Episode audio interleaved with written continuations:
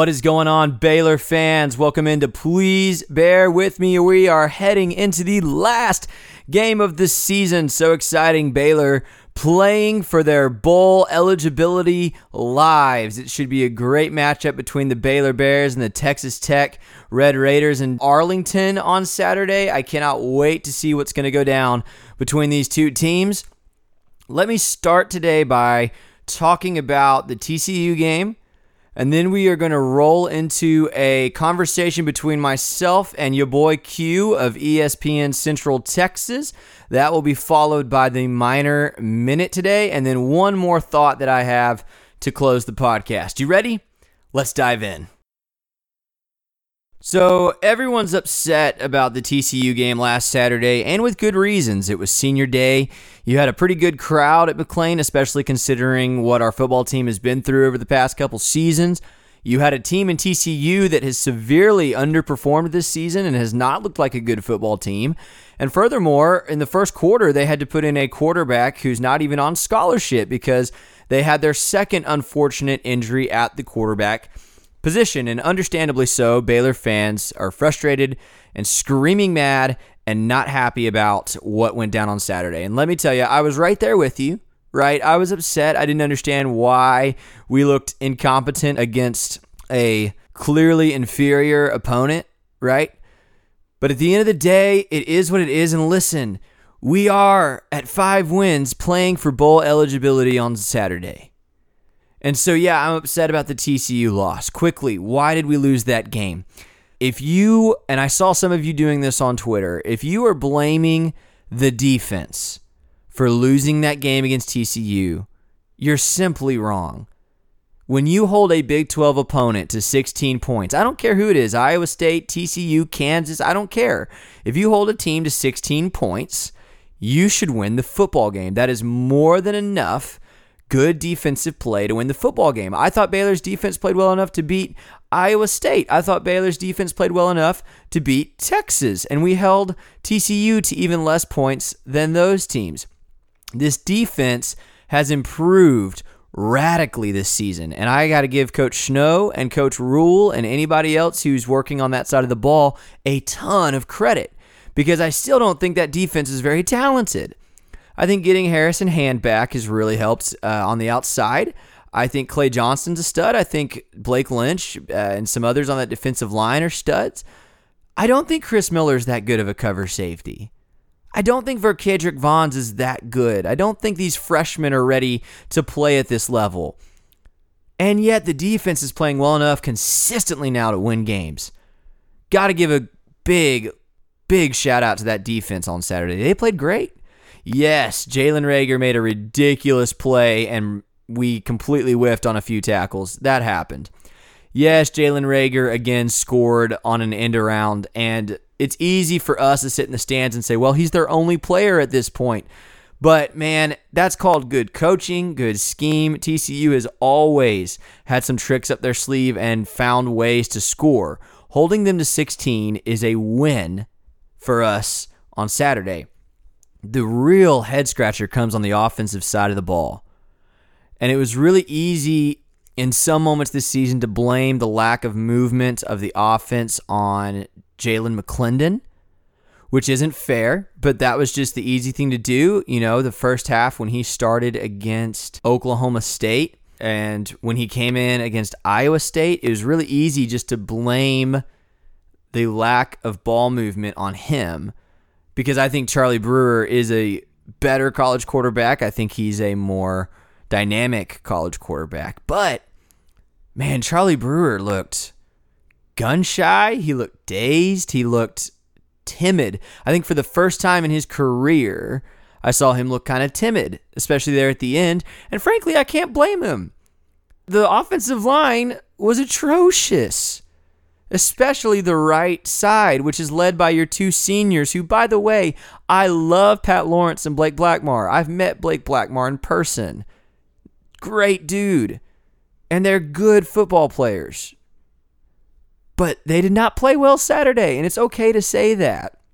And I love them, respect them, cheer them on senior day. I gave them big rounds of applause, but they did not play well.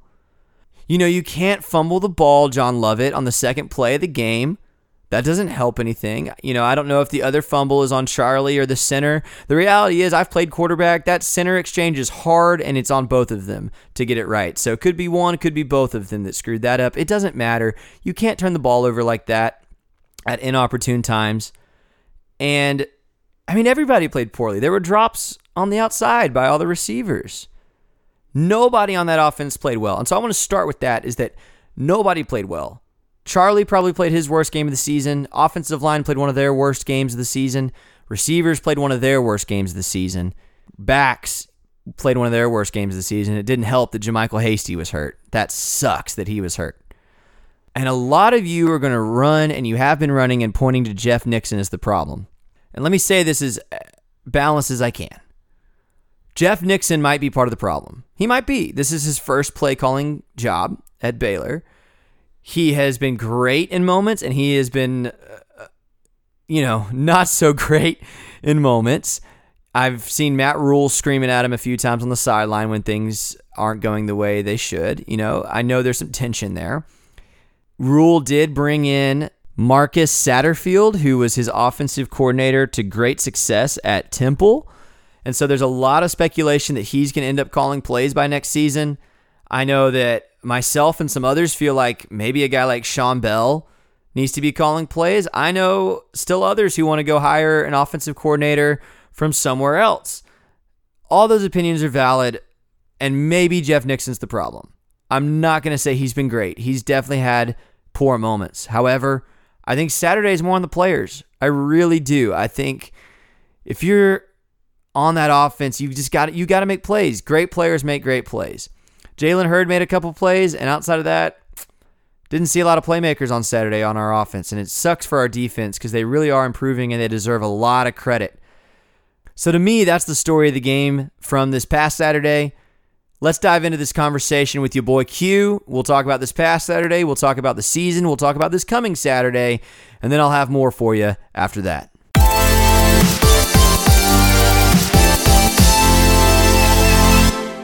I wanted to get to you late this year because last year we talked right at the beginning of the season. I feel like everything was what ifs. Right. And now we've got kind of almost everything on the table. now it's like, oh, what's next? I know it. I know it. So where are you at right now? How, how have you felt about this season thus far for, for Baylor? Well, just like last season, I gave them four wins. I thought they would win about four, and well, they've already won five with an opportunity to win six, possibly seven if they go to a bowl game. So I think that they've overachieved, but at the same time, they've kind of – let me down a little bit because I feel like there was games that were winnable. You know what I'm saying? So there's like opportunities for them to go ahead and, and actually really blow out my expectations. And, you know, I feel like they should already be bowl eligible. But, I mean, look, you are who, what your record is, you know, and you've won five games. So, again, if you take that step from one year to one win to five wins, that's great. But now you're so close, it's like a tease. You're so close to, you know what I'm saying? You're yeah, so close yeah, yeah. to being bowl eligible. It's like, oh, but only if. And and you hate to look back at the end of the season and say, well, what if we did this? And what if we did that? And why did that have to go this way? You know what I mean? So uh, hopefully they can get things done on Saturday. But I mean, I think that they're going in the right direction. I just think that this team is still learning how to win. And that's ultimately what it comes down to. Do you know how to win? Do you know how to finish games? And that's what they're learning how to do. So, how does that happen where and I'm going back to this last week, you, play outstanding against some very solid competition, even in losses. I thought we played very well against Iowa State for the most part. Thought we played about as well as you could expect against Texas. And then you walk into a game against a team like TCU, who in the first quarter has to put in a he wasn't even a scholarship quarterback, right? right. And and you you can't even win that football game. Well, I, will tell you right now, it goes back to coaching, and I hate to say that because I'm a big Matt Rhule guy. I, I, like Matt Rhule and what he's brought to the table, but honestly, I think that his guys went in with the mentality of, well, we've been listening to the radio all week, and TCU's down. TCU's not a very good team, and we've been listening to when you say heads. when you say his guys, are you talking players, coaching staff, yeah, everybody? I think it's well, I think it's mainly players thinking that hey, we're going to roll these guys because everybody says that we're going to roll them, but that's where the coaching staff has to come in and say, hey, man. This is Gary Patterson, who's got skins on the wall. This is a team that's got pride. They're going to want to come into your house, beat you on senior. Like, there's so many different reasons for TCU to go in there with their guns blazing. And I just thought that for some reason Baylor thought that they were just going to cakewalk, and it just doesn't happen like that, man. It's a football game at the end of the day, and so I just felt like as, as much as I hate to say it, they weren't quite quite as prepared as they should have been. And it just kind of looked like it throughout the game. As I'm standing on the sideline, I'm seeing these guys out there playing and, and just running around. Just it just seemed like they weren't 100 percent where they needed to be. How do you how do you fix that? Who I mean, I mean, again, that goes back to coaching. I mean, that was one of the questions, and, and I'm sure you heard Smokey's interview, his one-on-one with with uh, Matt Rhule, and he asked him in the most polite, just a respectful way because I, I texted him and said, "Ask Matt Rhule if he got out coached," but you can't say it like that, right? Because that's disrespectful. Yeah, and I don't want Matt Rhule to think I was trying to be disrespectful, but at some point, Gary Patterson just happened to coach you a little coach a little bit better than you did. And that's okay. That happens. But you know it, it, so he did. He, he asked him and i think he you know owned up to the fact that hey you know gary pushed some buttons that i didn't push and i wasn't ready to push and i didn't get my guys going the way that they should have gone. And so i think matt Rhule owns up to that. That was a big i look at it as a huge big missed opportunity on saturday senior night again you could have got bowl eligible the stadium was rocking the fans did their job i've been very hard on the fans but they did their job students did their job the only people that didn't do their job well the team on the field well, and I would even say the only people that didn't do their job was the offense specifically, because right. when you hold another team to 16 points yeah. in the Big 12, you gave them a chance to win. I don't care who you're playing; that's a game you should win. How did we go from I feel like towards the beginning of the season, feeling confident that we could move the ball, but probably couldn't stop anybody. To all of a sudden, the narrative has changed, and and this is what I think Matt Rhule is would rather have it this way: a defensive football team. Right. But now we can't seem to move the ball. How does that transition happen? What have you seen? What's the difference? And maybe even I know Baylor Twitter likes to just get on Jeff Nixon's back. He's easy to scapegoat in right. that. How much of that is him, and how much of it is just not having the right pieces yet? I just think that a lot of it has to do with not having the right pieces still. I mean, I think that Jeff Nixon has gotten better as a play caller. I still think that there's really no rhyme or reason to a lot of the play calls. A lot of them say, I, eh, it's kind of a wasted play, you know, and, and that's what you can't afford to do. When you're struggling to try to win games and you're really clawing and scratching and fighting to win games, you can't waste plays, you know, and I feel like Gerry Bohanon coming in for one play was a wasted play. I think it was dumb. You know, I don't think it made any sense. And Matt Rhule said, "Hey, that was my fault." So I mean, he, he's he's good at taking ownership on a lot of things, and you give him credit for that. But at the same time, you don't always want him to go back to have to take ownership on something. Like take ownership on a W. You know what I mean? Like go go get a W. Feel like, hey, I went out there and I coached my tail off, helped my team get that win. So that's that's my biggest thing. Uh, and I, I just think that that that offense is going to have to continue to to develop and get better. I thought Charlie Brewer became gun shy towards the end of the game, and I know he was running for his life, but at the same time I, I think it's it's one of those things where it's like, okay, I'm not gonna have any time, so I'm just gonna run. And especially when it's down to a few seconds left, you can't waste seconds. I'm standing on sideline like throw it. Yeah, you yep. th- you running two yards is doing nothing but wasting time. So right. you got at some point you got to know situational football and you got to make better decisions. Let's talk about him. How do you feel about Charlie Brewer? Because I even saw people on Twitter this week saying I saw one guy I wanted to bite his head off. One guy saying we just need to accept that Charlie Brewer is not a, not a Division One quarterback, which I think is absurd, especially when if you could have watched Baylor before Art Briles, the quarterbacks they had. Right, right. If you can watch some of these other schools, some of the quarterbacks they're putting out there. Uh, how do you feel about his development thus far? Because in some ways it feels like he's almost kind of the same guy he's always been. Right which isn't bad, but you almost kind of what's the next big step for him? You think? I mean, you think about it, he's only a sophomore. You know what yeah, I mean? Yeah, so yeah. I mean, it's not like he's a seasoned veteran. I mean, he got thrown into the fire as a freshman, uh, you know, and he really had no chance at that point. I think that he's developing. I don't think it's probably as fast as a lot of people want. Like when I look at at, at Charlie Brewer and I look at J, uh, uh, McClendon, uh, whatever I forget his name now. Was Jalen McClendon? Jalen McClendon, Yeah. yeah. Uh, I like Jalen's arm better. I really do. I like his arm better, and I like Charlie Brewer's legs better. So if you can morph those two guys into one, it'd be awesome. But McClendon holds the ball too long, so he's going to get himself killed back there. And Charlie Brewer is going to because he's had so many opportunities to have guys get at him and, and try to kill him. He's going to take off too. So he gives the team the best chance to win, in my opinion, just because the way that he approaches the game. Like he's not going to give up on a play. He's going to try to make a bad play better instead of making a bad play worse. Where I think McClendon will set you up and okay, if it's a bad play, then he might just throw a, a lob up there and get picked, or he might just get killed. He might stand back there and Right. get drilled too much. So that's that's k- kind of the difference between the two guys. I like Charlie Brewer. I like the mentality he brings. I mean, he's he's kind of even kill when it's good. It's he's even kill when it's bad. I mean, he's not really he doesn't go up and down too much. He doesn't ride that roller coaster. So I like that kind of a mentality. He just got to find a way to get it done. You know, and right now your your your offensive line's not that good. It's not. Your run game is not that good. Those are the two best friends of a quarterback is the run game and the offensive line. Neither one of those are working for you right now, but you have to find a way to get it done. And so again, situational football, my biggest problem with Charlie Brewer was you got to let the rock go at some point. You just got to let it go. Denzel Mims went running right past me on the sideline a couple times open just fling it. Let it go. You know, give yourself a chance, especially when you're desperation time, when it's down to the end and you have to get in the end zone to score. Two yard runs are doing nothing. Three yard runs are doing nothing, and you're going sideline to sideline. That's wasting nothing but time. So that that's my only problem. But I like Charlie Brewer. I like him as a quarterback. I think he brings some good things. Uh, I've heard that before him about him about you know he's not a he's not a Division One quarterback. He's not a Big Twelve quarterback. I totally get that. I mean, look, he was committed to SMU, so you take it for what you want. You know what I mean? I mean, it, it is what it is. He's a Baylor quarterback right now. I think that he can get get it done. I think that Baylor could win with him. He just needs to continue to develop, and I think Matt Rhule believes the same thing. You mentioned the offensive line, and that's obviously been a point of frustration both seasons thus far with, with Matt Rhule. I think, tell me this, because you're around the guys, you're around the team and the coaching staff a lot more than I am.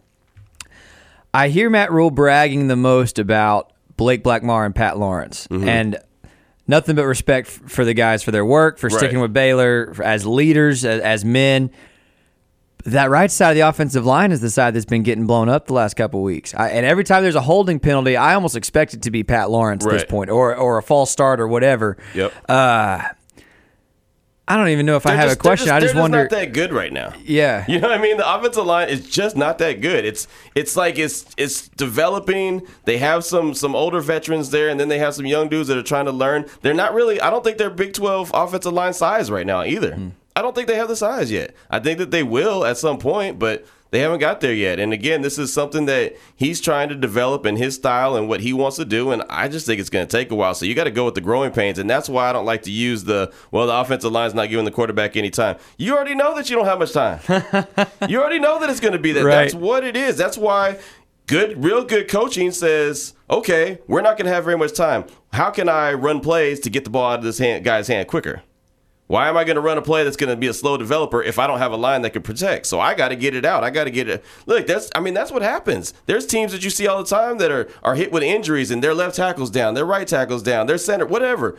The, okay, let's change the game plan. Look at Gary Patterson on Saturday. He didn't have a quarterback. The dude couldn't, and I think I saw you on Twitter say, "Look, guys, he's not throwing it more than five yards." Right, I did. Yeah, he's not yeah. going to throw it more than five yards. We all knew that. So fine, but they knew what they had to do. Okay, get the ball to this guy and get it to this guy and hope for the best. And that's what they did, and they came out with a victory. So sometimes, even though it's not who you want to be, you have to adjust to who you can be, in my opinion. Take that. mm, mm. That's a good word. But they got a chance this week. I mean, if you think of it, they got a chance this week against Tech. You know, they still they have one more opportunity to have another opportunity. Yeah, let's talk about that. What What do you expect to see Saturday against Tech? Because I, I have not watched much of them other than just when they've been on late. Right.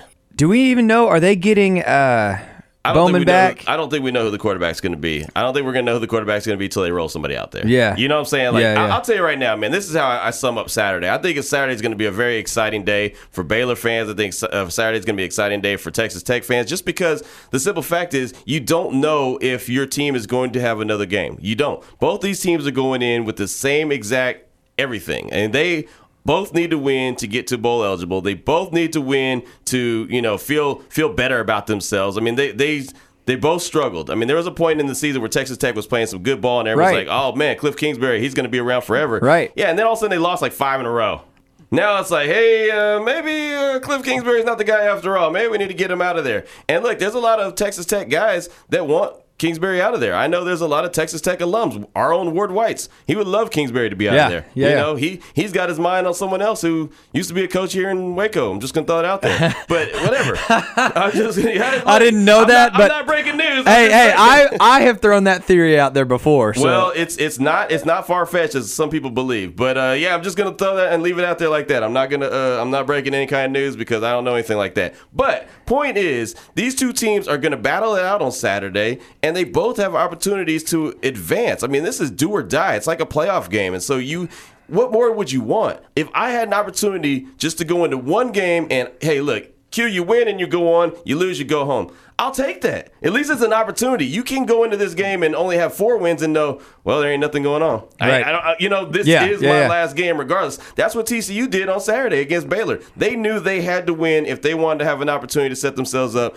to play more than six games or more than, you know, get to a bowl. Well, they won that game, so they're five. Now they have to go win another one to get six, and if they do, then hey, they got an opportunity. That's all you can ask for is an opportunity. So Baylor has a shot on Saturday. Texas Tech is going to throw everything at them. I expect, and I would definitely expect Baylor to throw everything at Texas Tech. They have a really good defense, but whatever. You know, I think that Baylor can make plays, and you know their offense is so-so. If Jett Duffey's out there as quarterback, he's going to give you a chance to make plays on him because he's going to turn the ball over. Yeah. he's real reckless with the ball. Uh, I think he's a good athlete, but he's reckless with the ball. So he, he holds the ball in the wrong hand when he's running. He he he lets it fly whenever he wants to. You can pick it off. I mean, Baylor really has him out there. They can get three or four turnovers as far as I'm concerned. You say that, but Baylor uh, la- is it last in the Big 12 in turnover margin? yeah, they, I mean, they don't create a lot of turnovers, but I mean, if you have a guy that's a little bit reckless, he can help you in that. That's true. you know what I'm saying? So- Sometimes it's better to be lucky than good. And if you're lucky, you get that guy. But I don't know exactly who the quarterback's going to be. So we'll see by that. But either way, man, you, you're on a neutral site. You don't have, you know, it's not going to be a packed house regardless. I, I guarantee that. It's just going to be one of those opportunities. All you have to do is go in and play your style of football, your game, believe in the guy next to you. Don't try to do your job. Just do, or don't try to do his job. Just do your job. And you know, let the chips fall where they may. You have an opportunity. That's really all you can ask for. Nobody, I don't think anybody, unless you really, really just bleed green and gold, no one thought in year two they'd have an opportunity to go to a bowl game. I, I just, I didn't believe it. I thought they had four wins max. Well, now they're knocking on the door Well, six. you, I said five, and people were telling me I was being a hater. So Well, I mean, hey, look, it's it's like I said, you could be honest and people won't like it, or you can sit here and be like unrealistic and be like, oh, you're just a homer, so whatever. I mean, look, I said four, and I was very comfortable with four. I said four last year, and they got one, so I Right, was I was yeah. over on last year, and now I'm one game under so far. So whatever. I mean, I'm I'm good with that. I'm confident in that. I'm comfortable with that. So we'll see what they do. But uh, I I honestly, and it's funny because I know that Craig he said on uh I think on Tuesday he said that he didn't expect Baylor to win this game on Saturday, and I'm actually the exact opposite. I actually expect Baylor with their back against the wall to go into AT&T Huh. Stadium and win the game on Saturday. And it's strange for me to say that because most of the time I would say, yeah, I'm not too feeling too good about this. But I think with everything on the on the line, with their back against the wall, I think that they're going to go out there and play a, a really a lot better game than they played on Saturday against TCU. I don't think uh, Texas Tech's defense is as good as uh, TCU's, and I don't think their coach is as good as Gary Patterson is. So I think that Baylor's going to have a good chance to win this game, and I'm expecting them to win it. well, it it 100% depends on which Baylor comes out of the gate. Right? True. Because we've seen it's been a Jekyll and Hyde act. There's weeks that, that Baylor comes out and looks like we can play with anybody, and then there's, I mean, even against West Virginia, West Virginia had nine points till halfway through the second quarter, and you're thinking, oh, we can play with them, and then Right. wheels fell off, uh, and then we come out against, you know, first half Duke, TCU, and it just looks like yeah. A bunch of scrubs. TCU, if you could have scored a touchdown, if you could have scored probably one touchdown, that game's over. You know what I mean? Like there, you just needed a touchdown to feel good about yourself. Charlie Brewer scored the one early on his little dive over the you know the goal line. That was great, but you just felt like, look, you just need to get in the end zone one more time, and this game's gonna be a wrap. You're gonna basically kick TCU downstairs, and you just weren't able to do it. You just were not able to cross that goal line, and that that was so frustrating because that, like I said, was a huge missed opportunity. I feel like. Uh, actually, Coach Stewart at Temple said this. He said that uh, that every game you look at, there's about four or five plays that determine, you know, uh, who wins or, or loses. You just hope that those four or five plays are going in your favor and go instead of going against you. And, and on on Saturday against TCU, unfortunately, those four or five plays went against Baylor. you said you expect Baylor to win Saturday. What's what's the score prediction and why?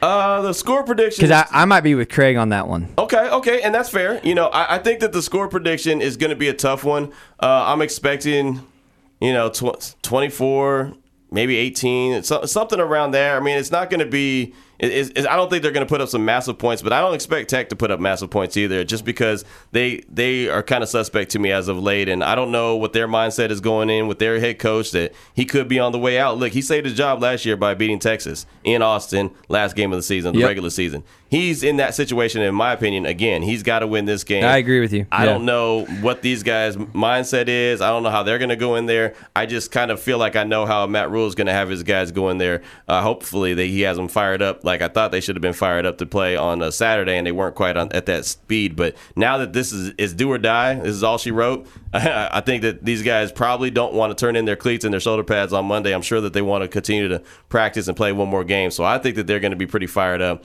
Um, I, I just. I, think that they're going to figure something out. I think that they're really going to figure something out. I think that Charlie Brewer is going to have a much better day than he did on, on Saturday.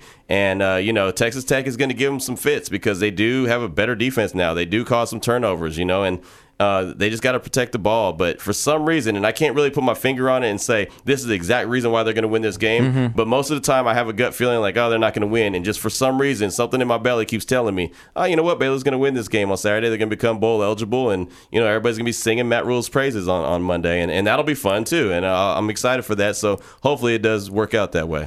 Isn't that funny how I can say this? I hope I don't make anybody mad. Isn't it funny how fickle Baylor fans are, Oh yeah, I mean, especially with coaches? Oh no doubt, no doubt. That's I mean that's, that's I mean, if uh, if man if we win Saturday, it's going to be give him a ten year extension, Right. and if we lose, it's going to be fire him He's tomorrow. not ready. He can't. He can't make it. He's not a Big Twelve coach. He's not from the state of Texas. I know, and it it drives me crazy because, like I said, and I don't try to be disrespectful, but I just try to keep it honest and be real with everyone. Look, Baylor wasn't bringing in national championships before him. You know what I'm saying? Yeah, Like, yeah, yeah. I mean, they got a couple Big Twelve titles, and and one was a co-title. But I'm saying, I mean, it's like they weren't. They're just not a powerhouse. They're not just some some program that's been rich with tradition of winning and everything. So, Well, and that's what. I, I saw one guy on Twitter say, uh, "We need a bigger name," and I said, "Matt Rhule was about to go to Oregon. Right. What what bigger name do you want? What do you what bigger name is going to come to Baylor?" No, people are mad because no, he wasn't on their radar. If he had been on their radar and had been like, "Hey, you know that Matt Rhule guy from Temple would be great. Let's get him." Right. Nobody. That was Mack Rhoades did a great job of keeping that on the low. Nobody knew that that he was. We didn't know. I mean, when we found out about it, we're like, Matt Rhule, Matt Who? Rhule, and we had to do our own research. Right. And the only reason I got excited about it is I got a buddy that that covers the NFL, and he hit me immediately. Was like, "Oh boy, you're getting a, a like an NFL quality coach." at Baylor. And I'm thinking, really? And he's like, dog, you are getting a damn good coach. And I'm telling you, he told me that before anybody told me anything hmm. else. He let me know that, man, he's got all his players are temple tough. These guys aren't no punks. They're, you know, they, they go out there and they play. And I was like, okay, cool. And so then that's when I started doing my research and I was like, oh, okay, yeah, this dude's pretty quality. And so, yeah, I mean, that dude, ha- he has respect throughout the league. And again, like you mentioned, I'm an NFL guy. So if you got respect in the league, I'm going to give you respect. I just, I like that mentality. I think that Matt Rhule is going to be a head coach in the league one day. Uh, I think that'll be his next job when he leaves Baylor, whenever that's going to be. I'm not thinking it's anytime soon, but I think he will be a coach in the league. Yeah. So, Yeah, you know, yeah. we'll, we'll see what happens. But I just feel like uh, on Saturday, man, these guys got a good chance to go out there and, and, and get it done and, and win a game and, and go to a bowl game. So uh, I'm looking forward to it. I'll be in attendance, of course, and, you know, we'll see how it shakes out. If you had to pick two or three MVPs for Baylor season this point, who would they be? Oh, man, that's tough. I know. That's that's really tough uh, because it's at different moments they have different guys that really step up. Uh, honestly, I think that you know just because he's shown that he can come, bring them back from behind, I tell you, Charlie Brewer has to be one of them. I would think that that would be uh, you know insane not to make him one of them. Yeah. Um, besides that, I guess Jalen Hurd would have to be another one. You know, he's having a, good season. He's he's done multiple things. He's been a wide receiver. He's done his natural running back position. Uh, you know, he's helped out in that role.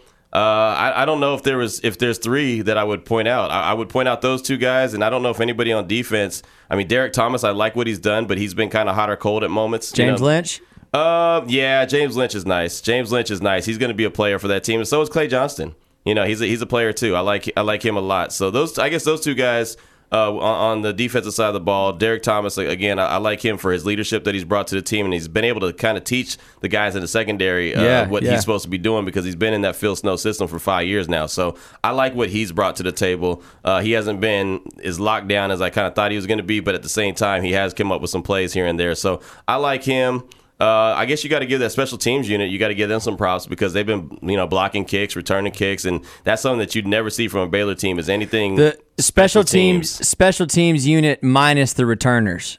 Yeah, yeah, that's true. That's true. Yeah, the returners still don't know exactly what to be what to do and No. when, when to fair catch. It's and, you know, unbelievable. but and when not to try to run it and all that. Yeah, I, I I'm with you on that. But uh, as far as just getting after it and blocking kicks and setting their team up for success that way, uh, they've done a good job, man. That's something that you never ever see from Baylor. So I, I think that that's a, a welcome improvement for that Baylor team. So yeah, that, that's pretty much the guys that have stood out to me. And again, you got to give the team and, and you got to give Coach Rhule and his staff, you got to give them props, man. They went from one win to five wins with an opportunity for six and an opportunity for seven if they get a bowl game. So I mean, they still have more opportunity in front of them, and really. Uh, realistic expectations, I think that they've already overachieved those realistic expectations. Now, unrealistic expectations, eight wins, nine wins, okay, fine. That's fine. But not too many teams go from one to nine or one. To We one need to be eight. back competing for Big 12 Right, championships. exactly, exactly. So that's that's not in my mind realistic. That's just okay. Let's drink some more Kool Aid. I'm, Right. I'm not. I'm not that guy. So. Right. You're, you're an NFL guy. Uh, this is this fascinates me, and I've this has fascinated me since about the second or third game of the season. How does Jalen Hurd grade out in a draft this year? And what position does he grade out at?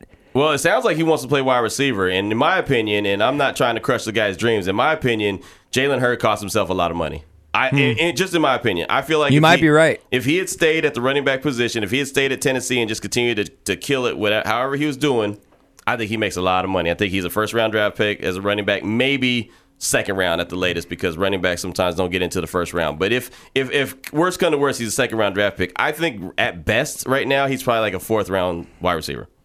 I- I'm just, it's nothing special about him. I, I know he's a tough guy. He'll make a tough catch, but he's not that fast. He can't stretch the field. Right. Um, he's just, you know, his hands are, eh, they're, they're decent, but he's a running back turned for uh, wide receiver. Right. You know, it's not, it's Right. not like it's a natural wide receiver. So I don't think that that he helped himself any by turning into a wide receiver. I know he wants the longevity, but sometimes the short money is probably better than the long money. Depending Sure, on how much sure. money you make at first, you know. Right, So yeah. uh, I, I think he cost himself some money, but he, he he's a guy who will play on Sundays. But again, I don't think he'll be anything special. I mean, think about this: uh, Marcell Ateman, who was in Oklahoma State and behind James Washington, caught for over a thousand yards uh, behind Washington. He was a seventh round draft pick. Right. He went in the seventh round, and that dude was a wide receiver, wide receiver, and so we'll see. I mean, you know, James Washington, stud that was at Oklahoma State, he went in the second round, and he was a stud wide receiver. Right. A little undersized, but he was a stud wide receiver. He went in the second round. Guys like Juju Smith-Schuster, they went in the second round. I mean, that's you know what I mean. And so I don't think that Jalen Hurd is just gonna be cracking the top three rounds. I think he'll definitely be like a, a day three uh, draft pick, probably probably round four. So, because I've heard a lot of people argue that his versatility only helps him, but you you even think that hurts him because he's not uh, really he's not really defined. Exactly, exactly. Yeah, I mean, it's cool to be able to do multiple things, but if you can't do anything really, really, really well, then it's going to hurt you. And look, he doesn't want to be a running back on the next level. He Right, doesn't, you know. right. And again, I, I think that he could have gone in there as a running back, would broken all those records at Tennessee, and just said, "I don't know how long my career is going to be, but look, I'm going to be a first or second round draft pick. I'm going to get a very nice signing bonus, and I might not even see another contract, but I'm going to make a lot of money on my first contract." How important is it? We talked about this a little bit last year, but again, we were talking before the season even really started. Right. How important is it for Matt Rhule that some of these guys start getting drafted pretty highly? Just because I know that is a big selling point for him and his staff. I think it's very important. It's very important because that's what they're selling to these these uh, you know commits. Like, hey, if you want to get to the level next level, or you want an opportunity to get to the next level, come with me. Look how many players I put in the league, and I mean he's not wrong. I mean there's so many Temple Right. guys that Yeah, are in yeah. the league right now, and there's Temple guys that are going to go to the league this next year that are his guys as well. You know, so he's he's not wrong. He just needs to get these guys developed and, and, and get them where he needs to get them. What I'll give him credit for is every single time I'm at McLane Stadium, I look in the elevator to see how many scouts are at you know at the game, and there's every time there's four or five scouts from different teams at each game there at Baylor. He has great relationships with Yeah. the with the the league, with the coaches, with the scouts, and so he's getting these guys to go to practice. He's getting these guys to come to the game. He's, I mean, like Jalan McClendon will probably get drafted or, or, or something. He'll get he'll be put on a team. He might not be drafted, but he'll he'll be on a team. And I don't know if he's an NFL quarterback. I don't know. I don't think he is. But he has great relationships and he's getting these guys to come check them out. He's already got him like an opportunity to, to do some extra football after the season's Right. over. You know what I mean? He's already set him up in that position. So he's going to get you in front of the guys you need to do. But obviously, you got to take the next step. I don't think McClendon would be very successful in the league. I think he has a really good arm. But again, for everything I've said before, he holds on to the ball too long and he'll, he'll just kind of throw it up there and make some mistakes. But Rhule's putting him in front of guys. You know what I'm saying? So that's why I'm thinking that he's got an opportunity to at least latch on to a team in training camp and, and try to fight it out. Now, if he makes it, who knows? But he'll have that opportunity where other guys might not have that same opportunity. Oh yeah. No, I'm with you. Uh, how do you feel about Les Miles at Kansas? I like it. I like it for That's- selfish reasons. I like it Okay. for selfish reasons because Les Miles is a. I mean, I'm you know I'm a I'm a Les Miles guy. You know, I, I love watching SEC football, and I thought that he had an unfair shake when they got rid of him at LSU. sure, I for didn't sure. think they did him right. Uh, I talked to him in Oklahoma City when I was actually covering a softball tournament, and he was down there because his daughter plays softball. So I got a chance to talk to him and interview him and everything. And I was like, man, you need to be back on the sideline. He said, hey, I would love to be back. Just need the opportunity. I'm thinking, man, someone needs to bring this guy back, and why not Kansas? Why not Kansas? What do they have to lose? It's a basketball school. Right, but they I it's, mean- it's, it's they have nothing to lose. They're a terrible program as far as football goes. So yeah, he's got an opportunity to make them at least relevant. He's got an opportunity to call people in in Louisiana and say, "Look, man, I know you probably be second or third string at LSU. You'll play right now here." Yeah. Yeah. Yeah. And some guys like me, I'd be like, "Well."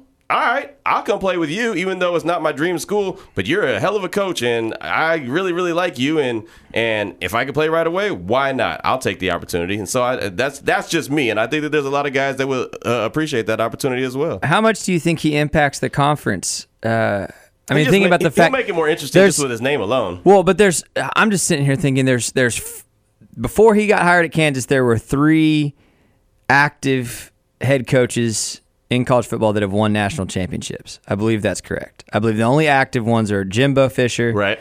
Nick Saban, and Dabo Swinney. Now you've got a fourth, Right. And he's in the Big Twelve, and he's Right. at what traditionally the uh, Yeah, I the mean, worst school in the Big Twelve. Yeah, and he's not going to win no national championship No, at all. no, no, no. But I mean, you know, he's he's going to make that school relevant. And that's well, really and that's that what I as I wonder is how much does that shake up the Big Twelve if Kansas can suddenly win seven? Well, I just think more Games. more importantly, I think he'll get some some more players into the Big Twelve. You know, I think he'll bring some more real deal players. He'll probably get some state of Texas players that could play, and you know, I mean, he'll he, he'll shake it up a little bit. He'll make recruiting a little bit tough for guys that may be on the fringe of, hey, uh, you know, Texas thinks that I'm a you know I'm not a starter. But Kansas thinks I'm a starter, and hey, that's Les Miles. That's the Mad Hatter. He, you know, so I just think that his his name brings so much relevance, and he's got a lot of work to do. So I don't think that they're going to turn the corner all of a sudden overnight because he's there. Sure, but sure. Uh, again, I think he brings a, a sense of you know they're relevant now where they weren't relevant before. So that's that's a step in the right direction alone.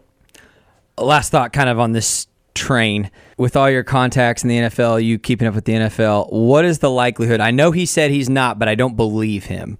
What is the likelihood that Lincoln Riley makes the jump this season? Either I think it depends on the Dallas team. or Cleveland It, or it depends on the team. I think if Dallas gives a push for him and really comes after him hot, and heavy, I think that yeah, I think that uh, that he goes. I, I is that a do. is that a if if it's Dallas is that a solution for Dallas? Um, it'll, it'll make their offense a lot better. It'll, it'll make their offense a lot better. Now, if they can keep their defense in, intact with Kris Richard and everything, then yeah, that team is a whole lot better overnight because he's a he's the kind of offense that they need to have in the in the in For the, sure, yeah. in the in the NFL. I mean, look look at the teams that are succeeding. We just saw uh, a great game on Monday night with uh, Kansas City and, and the the Rams, and those are two young. Well, not young. Andy Reid's not young, but still they they have that same kind of mentality as far as offensive mind goes. You see what Sean Payton's doing in New Orleans. I think that'd be a great direction, but I don't think he's going to Cleveland at all. I think that that would be silly. I don't care if Baker Mayfield's there or not. I, I think that'd be silly, but uh, I could see if Jerry Jones wants him.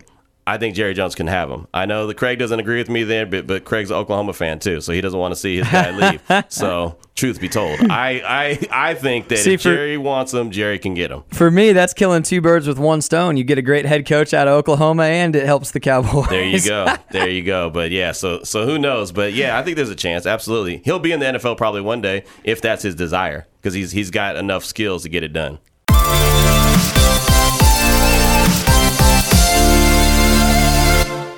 This week's Miner Minute, Andrew Miner of Bears Illustrated tells you that, yeah, it's okay to be frustrated, but this is pretty much where we thought Baylor would be at this point in the season before the season began. Here's my buddy Andrew. At the beginning of this college football season, what if I told you that Baylor, heading into their final game, would be playing for bowl eligibility and fifth place in the Big 12? Wouldn't any Baylor fan have taken that? With five wins and currently locked in a five way tie for fifth place in the conference, that is exactly where coach Matt Rhule and the Bears stand heading into their shootout against Texas Tech at Cowboy Stadium this Saturday. And the thing is, we did tell you that. We've been telling you that since June, starting with our preview of Baylor football early in the summer, continuing with saying how our first four games is going to be key to Baylor's success and saying at the end of the day, Baylor is between a 5 and 7 win football team, but missing a bowl game shouldn't seal Matt Rhule's fate. We talked to Matt Rhule at Big 12 Media Days about carrying the torch and players building a foundation for the team and the school and leaving a legacy for the future, and how that doesn't necessarily mean winning games this year. We interviewed Joel Klatt at the Media Days and he said that it's not about being better, which the Bears would be, but it's about being better than somebody else. He thought that Kansas and Baylor would be last in the league. Yet here they are, tied for fifth, with an opportunity to clinch fifth solely outright if they take care of business against Texas Tech and Oklahoma State beats TCU. We hypothesized that the Bears might be playing for a bowl game in Dallas.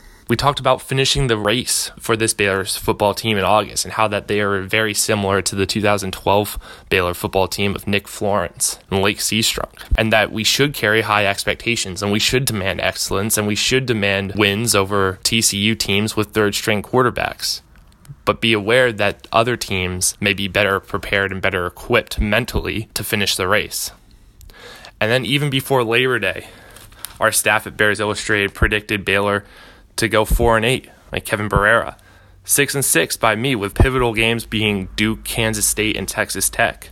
Scotty had the Bears at five and seven, but had them winning over Texas Tech. And Tim Watkins had the Bears at six and six. The point is that the Bears and Baylor have a tremendous opportunity, a joyful opportunity this Saturday to go on and clinch bowl eligibility. And all their work, everything that they've done, has led up to this. And all Baylor should want the success to come now, but they should also know that success is coming even more so in the future. Sic 'em Bears. Big thank you to Andrew Miner for that Miner minute. And he makes a great point. I don't think Baylor fans can be that upset with the progress we've seen this season. And I think we need to understand that this is what most of us expected. We expected some headaches this year.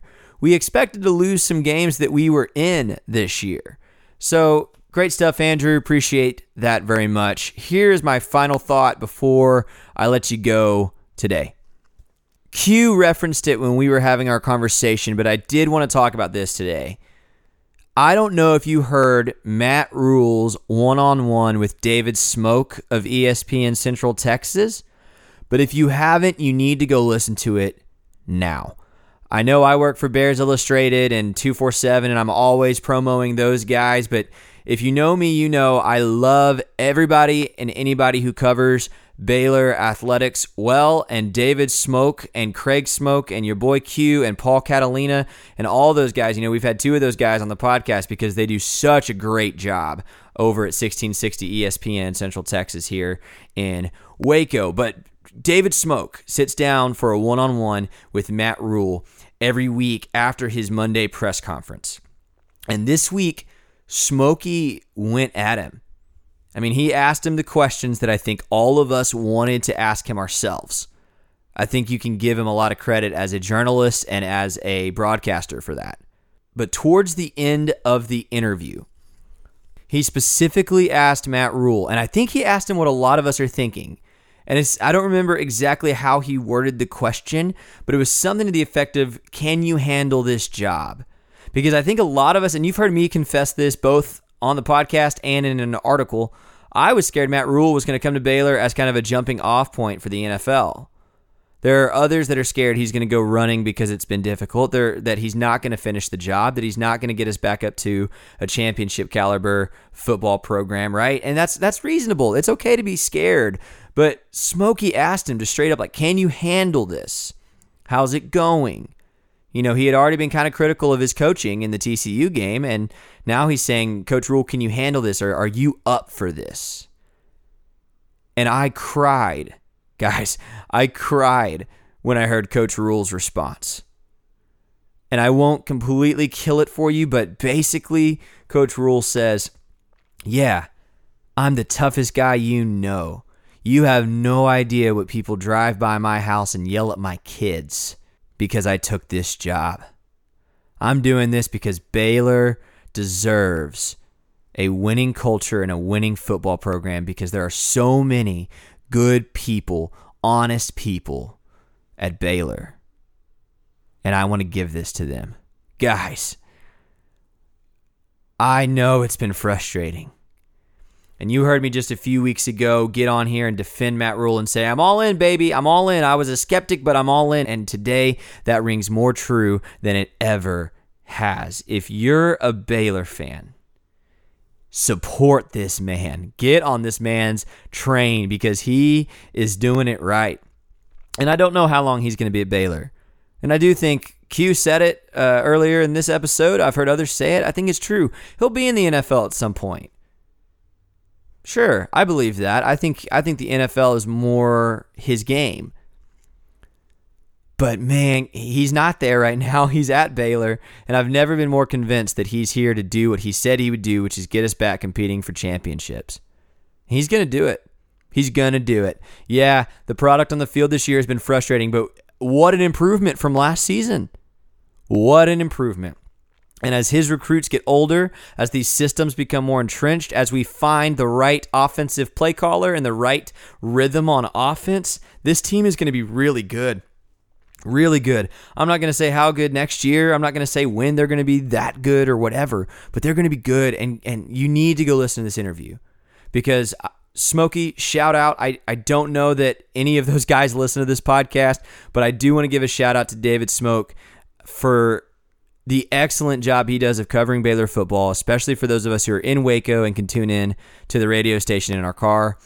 And give him a shout out for just getting that out of Matt Rhule because I think a lot of fans need to hear that. And if you haven't heard it, you need to go listen to it. So, what I'm going to do is after this episode is posted, I will tweet out the link to that interview and the timestamp of when that specific question is asked. It's about a 20 some odd minute interview, but you should listen to the whole thing.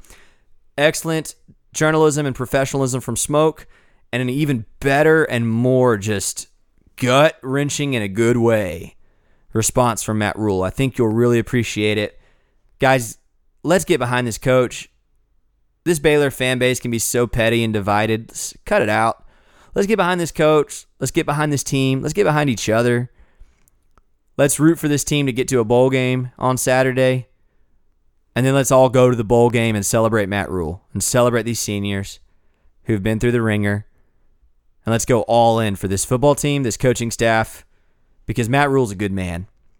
You can say whatever you want about the success or the lack of. I think he's had success going from one win to five this year. But Matt Rhule is a great man, and I'm glad he's here. I'm really glad he's here. You need to go listen to that interview. That's all I've got for this week. Quickly, I think we don't beat Texas Tech tomorrow. Ah, shoot me, right?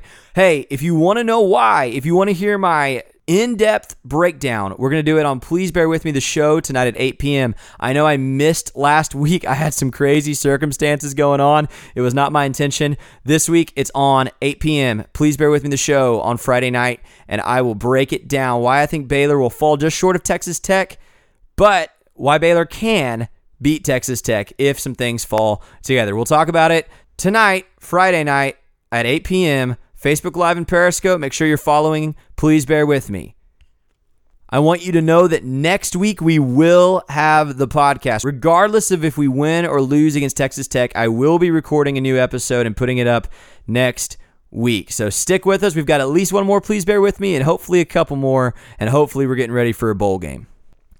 Thank you one more time to my friend, your boy Q of ESPN Central Texas. Make sure to tune into Unnecessary Roughness on ESPN Central Texas every weekday at noon Central Time and check out his Raiders podcast. Follow him on Twitter at your boy Q. And thanks again to Andrew Miner for being involved in almost every episode this season. You guys are the best. Hey, thank you so much for listening to this today. God bless you. Sic 'em Bears. Let's get that win against the Red Raiders, baby. Talk to you later. Please Bear With Me is brought to you by Bears Illustrated over at Baylor 247. Thanks to my man Tim Watkins over there. Thanks to Iron Kids for all the music you heard on today's podcast. Go check them out, Iron Kids on SoundCloud. I've been Scotty Swingler, and this is Please Bear With Me.